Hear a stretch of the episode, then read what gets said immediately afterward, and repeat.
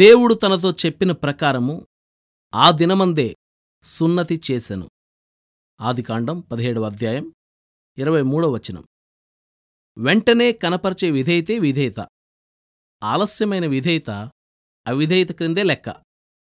దేవుడు మనల్ని ఒక పనికి పిలుస్తున్నప్పుడు మనతో ఒక నిబంధన చేయబోతున్నాడన్నమాట. ఆ పిలుపుకి లొంగడమే మన కర్తవ్యం ఆ నిబంధన మేరకు మనకు రాబోయే ప్రత్యేకమైన ఆశీర్వాదాలివ్వడం దేవుడు వంతు. విధేయత చూపించే ఒకే ఒక పద్ధతి ఏమిటంటే అబ్రహాములాగా ఆ దినమందే విధేయత చూపించడం. చాలాసార్లు మనం చెయ్యవలసిన పనిని వాయిదా వేసి తరువాత ఎప్పుడో చేస్తుంటాం. అసలు బొత్తిగా చెయ్యకపోవడం కంటే ఇది నయమే. కాని ఇలా చేసిన పని ఆలోచించి చూస్తే చెయ్యాలి కాబట్టి ఉసూరుమనుకుంటూ చేసిన పని ఇది. ఈ పని అవిటిది. అందం చందం లేనిది.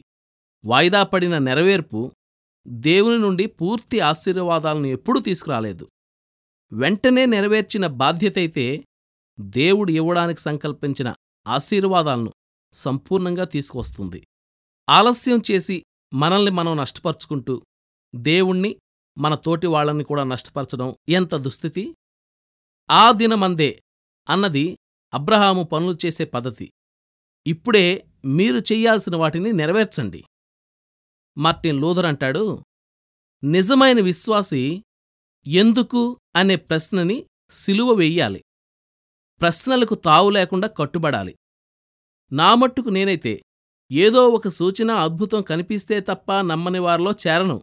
సందేహానికి తావు లేకుండా నేను నమ్మకం ఉంచుతాను. ఎదురు చెప్పడం మన పని కాదు బదులుగా తర్కించడం తగదు. దాటరాదు మన అవధి చావుకైనా తెగించి చెయ్యడమే మన విధి. విధేయత విశ్వాసఫలం సహనం ఆ చెట్టుకు పూసిన పూలగుత్తి.